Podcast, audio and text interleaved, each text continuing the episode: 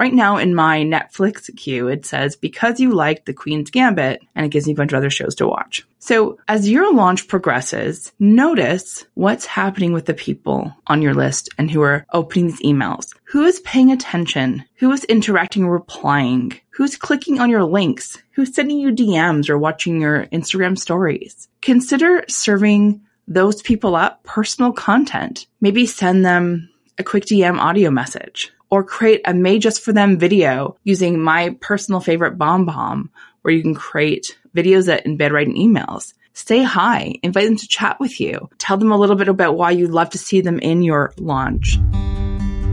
You are listening to the Launch Playbook Podcast, the weekly podcast for service based business owners to discover the starts, stops, and tools of transformation that go into launching their online offers. I'm your host, Sara Vartanian, and if you want to launch your ideas into the world faster with more success and less burnout, well, friend, consider this show your secret playbook to get you there.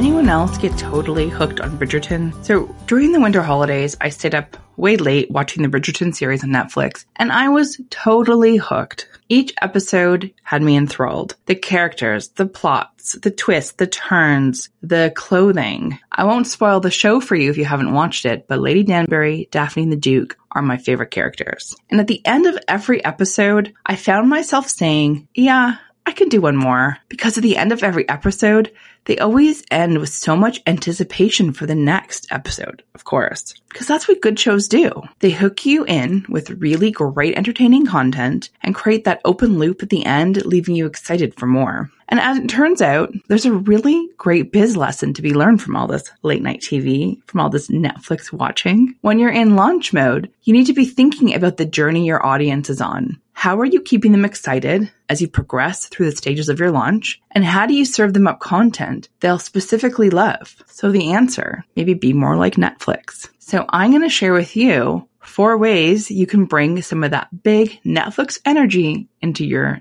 next launch. So the first way is to create some anticipation for your launch. Like Netflix gives you a notification that a new show is coming soon, and you'll often see a trailer of what's new or upcoming when you log on on your laptop. It's such a great way to pique curiosity. So could you do a little behind the scenes teaser of what's coming for your launch? And just like Netflix lets you add a show to your watch list, consider giving your audience a chance to add themselves to your wait list to get notified when you go live or to opt in to the promotion for this launch. Number two, keep your audience entertained and engaged by keeping their curiosity high. Give your launch emails some spice by creating an open loop that naturally leads them to anticipating the next emails and can't stop reading them all the way through your launch. So for example, I actually shared the story of Bridgerton to my email list, and I ended with a PS that said, I already blasted through the whole Bridgerton novel series too, and there was something neat I learned from it, which I'll share sometime soon. And you gotta know, just that little PS had me getting responses asking, what it was. And if you're curious, I promise I'll share that story another time. Or perhaps you can share fun stories in each episode of your launch, or in this case, each of your launch emails. Or maybe you could switch up each email so it's presented a little differently. One of my favorite things to do is consider how I can change up the email so it's not just all text. Maybe one's a video. Maybe you tell one of your emails in GIFs. Maybe you do have a story. Get creative and have fun with your emails because after all, who says indulging in great content needs to be reserved only for Netflix? Today's episode is brought to you by the Launch Playbook Club. It's a place for service based business owners who want to launch a course, membership, or group offer and are tired of trying to figure out all on their own. With weekly copy critiques and strategy calls for personal feedback, access to tech roadblock busting Q&A sessions, monthly training around six-figure launch strategies, and templates for all your launch copy needs, the Launch Playbook Club is your roadmap to accelerate the success of your next launch without burning out. Become a member of the Launch Playbook Club at www.saravartanian.com slash launch dash playbook.